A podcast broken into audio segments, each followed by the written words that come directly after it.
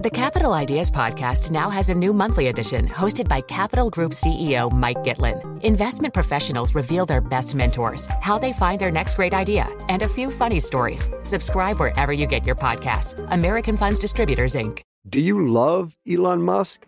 Do you hate Elon Musk? Do you have no idea what to think about Elon Musk? Then we have just the show for you.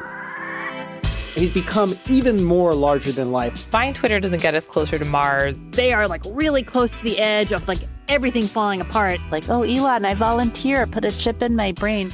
Each week on this podcast, we'll break down, analyze, and debate the most important stories on Musk and his empire. It's all one big universe. You just work for Elon Inc. From Bloomberg Business Week, this is Elon Inc.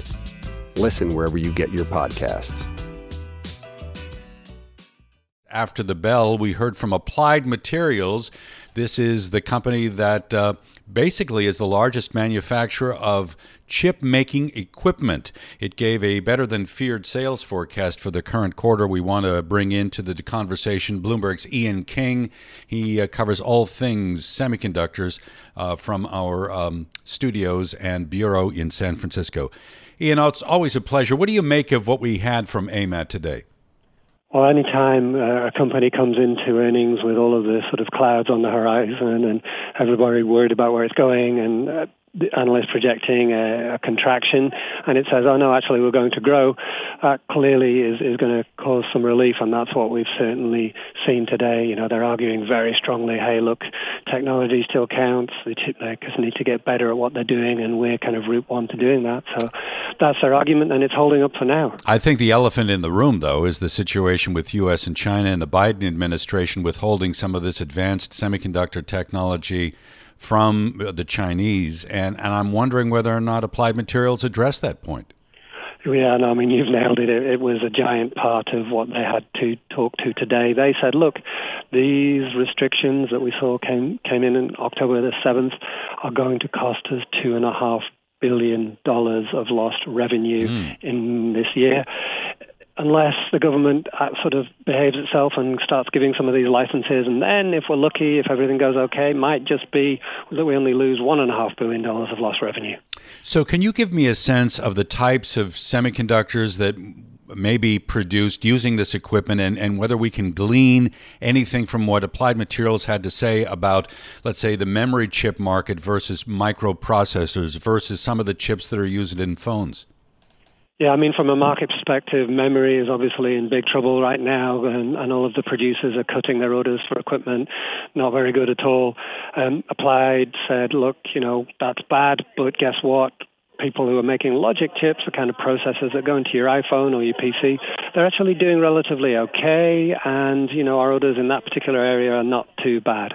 So, when you look at what we heard from NVIDIA yesterday, one of the leading manufacturers of those graphics uh, processors that are used in uh, some of the computer systems where cloud computing is involved, also a critical component for the gaming devices, did AMAT give anything into the, um, the graphics chips market? Well, not not specifically the graphics chip chip market. I mean, that would be advanced logic. But if you throw what Cisco said into the mix, overall, the kind of conclusion that we've sort of drawing from what's been said this week is, you know, the big iron, the enterprise systems, the, the cloud systems, if you're selling technology into those markets or technology that makes technology that goes into those markets, maybe things aren't as bad. Maybe this recession concern is overblown. Um, and that's what these companies are, are sort of suggesting if you sort of aggregate what they're saying consumer and other areas are still pretty grim. Where does AMAT uh, measure up in, in terms, or how is it measuring up against competitors like KLA or Lam Research or the uh, Dutch company ASML? Yeah, I mean, that's a very good question. Um, they claim their technology is allowing them to gain market share.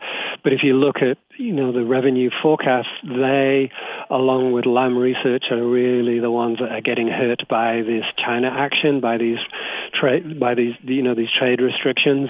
Um, so, you know, pluses on the one side, minuses on the other. Okay, Ian, good stuff. Always a pleasure. Thanks for making time for us. Ian King covers the semiconductor industry for us at Bloomberg. To address our new climate reality, the world needs radical solutions. Collaborate for a greener future at the Bloomberg Green Festival, a groundbreaking celebration of the thinkers, doers, and innovators leading the way. From design and culture to technology, science, and entertainment, hear from inspirational speakers and immerse yourself in climate solutions. July 10th through 13th in Seattle. Title sponsor Amazon. Get 20% off using promo code radio20 at bloomberglive.com slash green festival.